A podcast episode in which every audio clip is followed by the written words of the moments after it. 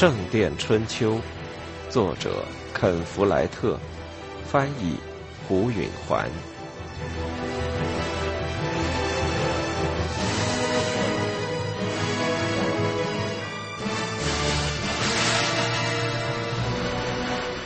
第二部分，一一三六至一一三七年。第五章，一。艾伦走了之后，客房里的星期日十分安静。阿尔弗雷德和村里的男孩子在河对岸的草地上踢球。思念杰克的玛莎玩着加加酒的游戏，用捡来的蔬菜做汤，给布娃娃穿衣服。汤姆设计着他的大教堂。他曾经暗示过菲利普一两次，他得想一想他要建什么样的大教堂。但菲利普没有留意，或者是宁可忽视了他的暗示。他脑子里装的事情太多。但汤姆很少顾及其他，尤其在星期天。他喜欢坐在客厅的门里，越过绿地看着大教堂的废墟。他有时在一块石板上画着草图，但更多的设计都在他的脑子里。他知道。大多数人难以想象出实在的房子和复杂的空间，但他总是很容易的把这些具体化。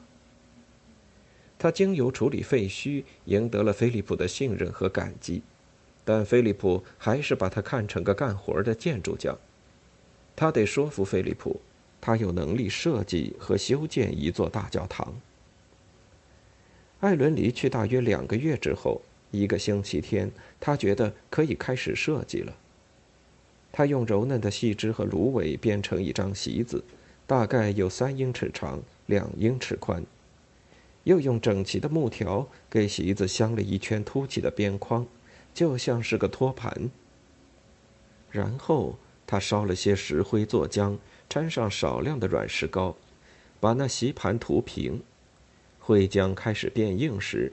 他用针在上面画出线条。他用铁尺画直线，用三角板画直角，用圆规画弧线。他要画三张图：一张剖面图，解释教堂的结构；一张立体透视图，说明其美妙的比例；一张平面图，表示房间设置。他先从剖面图着手。他想象大教堂像一长条面包，然后把西边一头的面包皮切掉，来看里边。他开始画了。挺简单的，他画了一个高高的平顶拱道，那是从一端看过去的中殿，上面有平顶的天花板，和老教堂一样。汤姆很喜欢建一个弯曲的石头拱顶，但他知道菲利普没条件盖那样的。在中殿的顶上，他画了一个三角屋顶。建筑的宽度取决于屋顶的跨度，因此也就要看能找到多长的木料。长于三十五英尺的木梁是很难弄到的，而且还贵得吓人。好木料十分值钱，一株好树材很可能不等长到这么高就被主人砍倒卖掉了。汤姆的大教堂中殿大概有三十二英尺宽，或者说是汤姆的铁杆的两倍长。他画的中殿高极了，高的难以相信。但一座大教堂得是一个引人注目的建筑，要有令人望而敬畏的规模，非让你仰面朝天才能看到高处。人们前来大教堂的一个原因，就是它们都是世界上最大的建筑物。一个从来没去过大教堂的人，可能终身没见过比他住的茅屋还大的房子。不幸的是，汤姆所画的教堂是要塌倒的，屋顶上的木料和铅皮的重量太大，墙壁经受不住，结果就会朝外倒塌，四壁得有支撑。为了这一目的，汤姆又画了两条圆顶拱道，高级中殿的一半位于中殿两旁。这就是甬道了，甬道上边是弧形的石头屋顶。由于甬道既低又窄，石头拱顶的花费不会太大。每条甬道都要有一个倾斜的单坡屋顶。两侧的甬道由石头拱顶与中殿相连，以提供支撑，但它的高度不够。汤姆还得在侧甬道的屋顶空间中，高于拱顶天花板而低于单坡屋顶，每隔一段再附加一些支撑。他画出了一个，就是从甬道墙顶升起的一座石拱券，跨到中殿的墙上。在支撑落在甬道墙上的地方，汤姆用一大片从教堂侧面突出去的浮垛来进一步加强支撑。他在浮垛顶上加了一个角塔，以增加支撑，也更美观。要建一座高的吓人的教堂，没有甬道、支撑和浮垛这些加固成分是不成的。但要给一个修士解释清楚就难了。汤姆已经画好了草图来说明这一切。他也画出了基础，在墙下深深的进入地面。门外汉对地基之深总是很惊奇。这是一幅简单的图，对建筑匠师来说简单的起不了什么作用，但出示给菲利普副院长却蛮不错的。汤姆想让他明白建议的内容，看出建筑物的轮廓，并为之激动起来。依靠眼前挂在石膏板上的几条线条，要想象出一座大而牢固的教堂是很难的。菲利普需要汤姆所能给予他的一切帮助。他所画的墙看起来很牢固，但还不成。菲利普这时开始画中殿墙的内侧，它高高的分成三节。底下一半很难说得上是墙，不过是一排柱子，顶上有半圆形的拱券相连，这叫连拱廊。通过连拱廊的各个拱道，可以看到甬道的圆顶窗，这些窗户将与拱道匀称的相连，因此光线可以从外面毫无阻挡的一直射进中殿。中间的柱子将与外墙的辅垛相连。在连拱廊的每个拱券上是并排的三个小拱券，构成护廊。这里没有光线穿过，因为外面是侧甬道的单坡屋顶。在护廊上面是高侧窗，之所以这么叫，是因为中间夹着窗户，可以照亮中殿的上半部。当初王桥老教堂修建的时候，建筑匠靠厚墙皮来加固。而且只敢开低矮狭窄的小窗，光线很难照进来。汤姆时代的建筑匠明白了，只要墙壁垂直不偏斜，建筑物就会坚实牢固。汤姆设计出了中殿墙的三节，连拱廊、护廊和高侧窗，严格的按照三比一比二。连拱廊占墙高的一半，护廊是连拱廊的三分之一。教堂里一切都合比例，它使整个建筑有一种崇高正直的感觉。汤姆打量着画好的图，认为它的样子十分庄严优美。但菲利普会这么认为吗？汤姆可以看见一排排的拱券沿着教堂的长度走下去，午后的阳光勾勒出上面的线条和雕刻。但菲利普会同样看到这些吗？他开始画他的第三张图，这是教堂的平面图。在他的想象中，他看到了连拱廊中的十二个拱券，教堂也就此分割成十二间，叫做隔间。中殿将是六个隔间那么长，圣坛占四个隔间的长度，中间的第七、第八两个隔间留作交叉甬道，向两侧伸展出两条甬道，顶上是高耸的塔楼。所有的大教堂和大部分教堂都是十字架形的，当然，十字架是基督教简明而最重要的象征，但也有实用原因。两条甬道为附加的祈祷室和放置圣器及法衣的这类房子提供了空间。汤姆画定简单的平面图之后，又回到了中心图，表示出从西端看进去的教堂内部景观。现在他画出在中殿后面高耸的塔楼，塔楼的高度或是中殿的一倍半，或是两倍。低的塔楼给予建筑物一种吸引人的规则外观，从侧甬道到中殿再到塔楼，均等的分为三段，一比二比三。而高塔楼就更吸引人，因为那样的话，中殿将是侧甬道的两倍高，塔楼又是中殿的两倍高，比例是一比二比四。汤姆选定后一种更吸引人的，这将是他亲手建造的唯一一座大教堂。他想让它高耸入云，他希望菲利普会有同感。如果菲利普接受了这个设计，汤姆当然还要更仔细、比例更精确地重画一个，还会再画许许多多，可能有上百幅图，画作、柱子、柱头。梁托、门洞、塔楼、台阶、滴水嘴，以及无数的其他细部，汤姆得画上好几年。但现在摆在他面前的是这座建筑的基础，看起来蛮好，简明、省钱、雄伟，完全合比例。他不能等着，他要把它拿给人看。他本来计划找个适当的时机把它拿给菲利普副院长，但现在既然已经画好，他想让菲利普马上就看到。菲利普会不会以为他自以为是呢？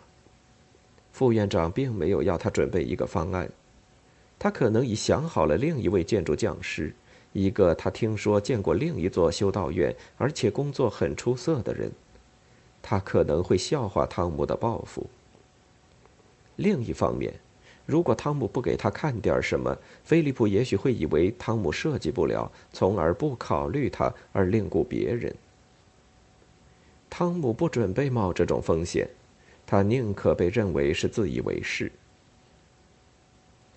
那天下午天还很明亮，这是修士们在回廊里学习的时间。菲利普会待在副院长住所读他的圣经。汤姆决定去敲他的门。他小心地抬着他的石膏盘离开了客房。当他走过废墟旁边时，建造一座新的大教堂的前景似乎看来令人生畏了。那么多的石头，那么多木料，那么多手艺匠人，那么多年头，他得掌握这一切，确保材料源源不断的供应，监督木料和石头的质量，雇佣和解雇工人。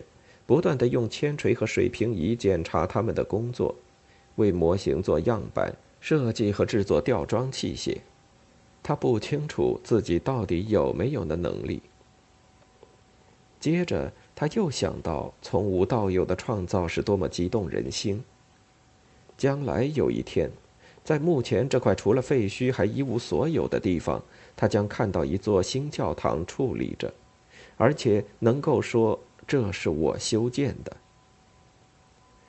他脑子里还有一个念头，那是深埋在尘封的角落里的，他简直不愿意对自己承认的一件事。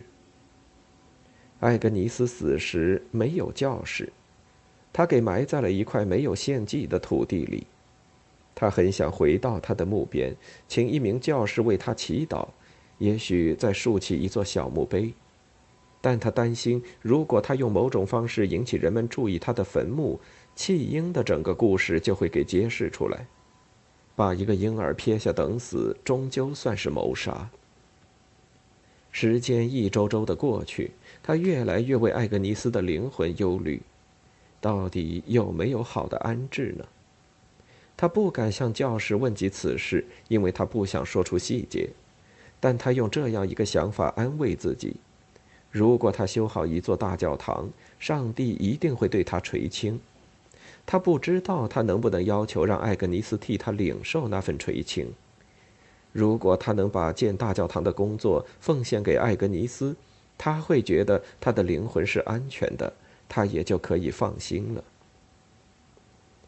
汤姆到了副院长的住所，那是一座小小的石头平房，虽然天气还冷，门却开着。他迟疑了一会儿，对自己说：“要沉住气，你是个能胜任、有知识的行家，精通现代建筑各个方面的匠师，正是副院长满心高兴的信赖的人。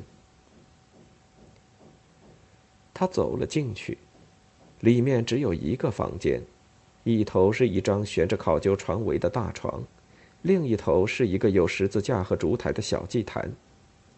菲利普副院长站在一扇窗前，眉头忧心的皱着，正在读一张羊皮纸。他抬起头来，冲着汤姆微笑。“你拿着什么东西？”“设计图，神父。”汤姆说。把他的声音控制的低沉又有把握，是为一座新的大教堂画的。我给你看看，可以吗？菲利普露出惊讶又感兴趣的神色。请吧。屋角有一个很大的台架，汤姆把它搬到窗前的光下，再把他的石膏盘放在上面。菲利普看着图，汤姆观察着菲利普的脸色。看得出，菲利普从来没看过一座建筑物的立体透视图、平面图或是剖面图。副院长的脸上是一副困惑的表情。汤姆开始解释，他指着立体透视图：“你站在中殿的中心，看着墙。”他说：“这是连拱廊的立柱，有拱券相连。通过拱道，你可以看见甬道的窗户。在连拱廊上边是护廊。”再往上就是高侧窗。菲利普看明白了，表情也开朗了。他学得很快。他看着平面图，汤姆看出来，这次他又不明白了。汤姆说：“当我们在工地上走着的时候，我们要标上哪里建墙，哪里是立柱接地的地方，以及门和浮舵的位置，我们就得有个这样的计划。”他将告诉我们在什么地方钉柱、拉绳。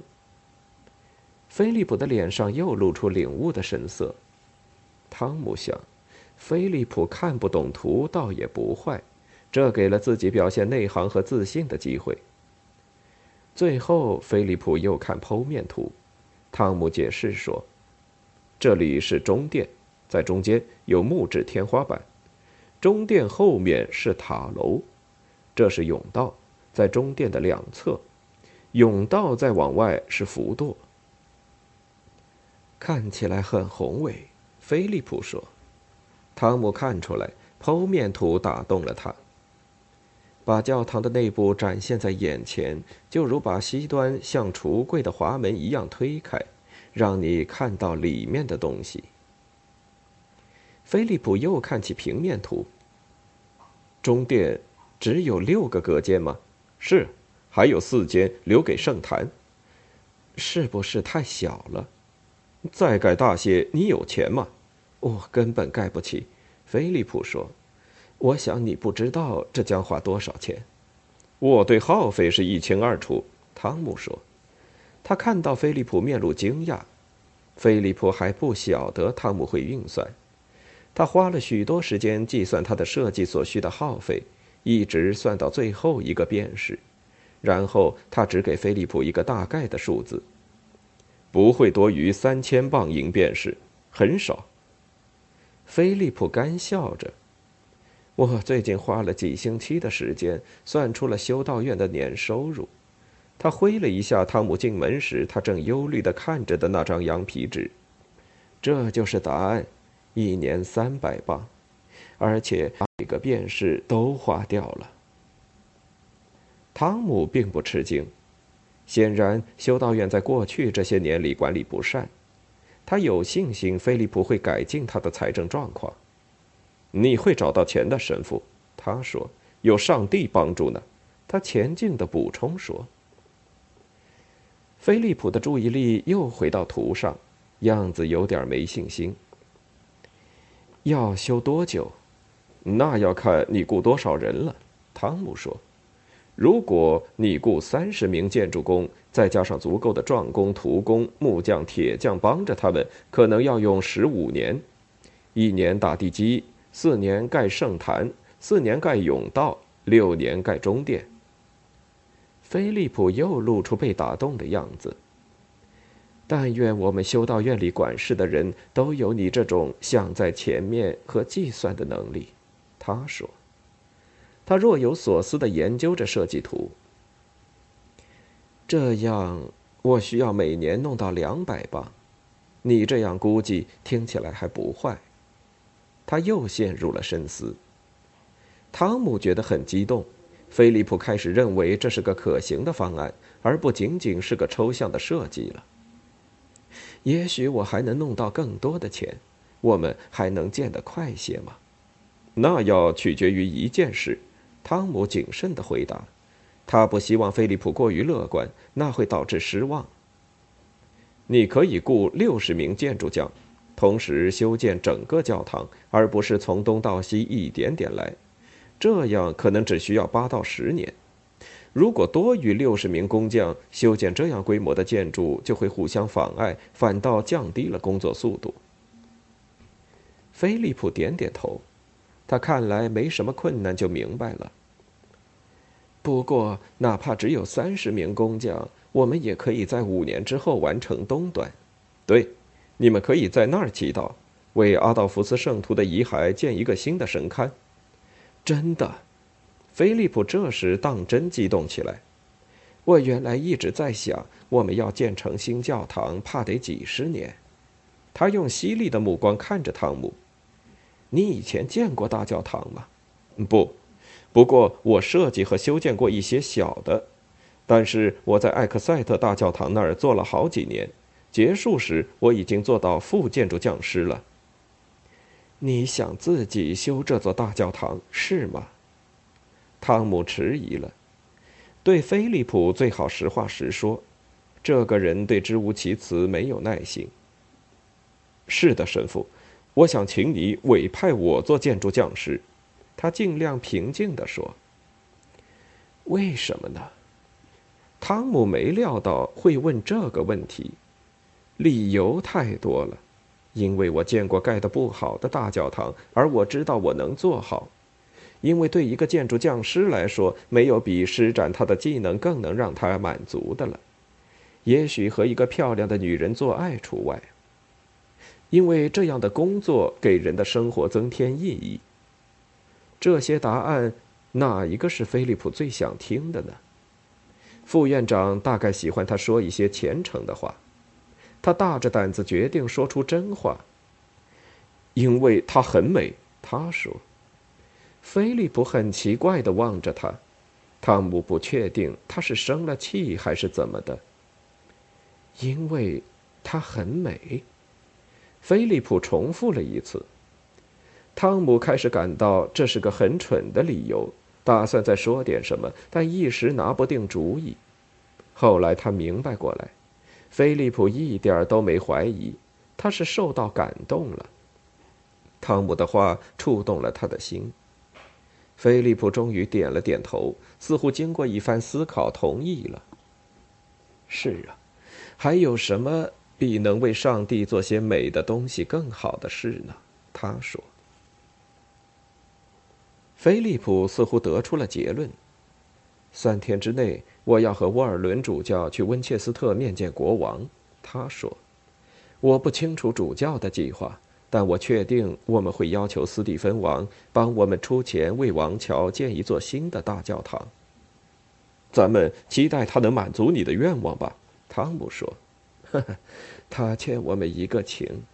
菲利普莫测高深的一笑，他非帮我们不可。如果他帮了，又怎么样呢？汤姆说：“我想上帝派你到我这儿来是有目的的。”建筑匠汤姆，菲利普说：“如果斯蒂芬王给我们钱，你就盖这个教堂吧。”这次轮到汤姆受感动。他几乎不知道说什么才好，他终生的愿望总算得到了满足，但还是有条件的，一切还要取决于菲利普能否从国王那里取得资助。他点点头，接受了这一许诺和冒险。感谢您，神父。他说。晚祷钟响了，汤姆拿起他的石膏盘。你需要它吗？菲利普说。汤姆意识到把石膏盘留在这儿是个好主意，这样可以不断的提醒菲利普。哦不，我不需要，他说，这上面画的都在我脑子里了。好极了，我想把它保存在这儿。汤姆点点头，朝门口走去。他突然想到，他这时如果不为艾格尼斯请求点什么，以后怕再也没机会了。他又转回身来，神父，什么？我的第一个妻子，艾格尼斯，这是她的名字。她死时没有教室，葬在没有献祭的地方。他没有罪孽，只是因为环境。我不懂。有时候一个人盖一座圣坛，或是给一个修道院捐钱，希望在他死后，上帝会记住他的虔诚。你看我的设计。能够有助于保佑艾格尼斯的灵魂吗？菲利普皱起眉头。亚伯拉罕曾奉命牺牲他的独子，上帝不再要求血祭，因为最高的牺牲已经做过了。但亚伯拉罕故事的训谕在于，上帝要求我们所能提供的最好的东西，对我们最珍贵的东西。这个设计是你能献给上帝的最好的东西吗？除了我的孩子之外，这是最好的了。那就安心吧，建筑匠汤姆，上帝会接受的。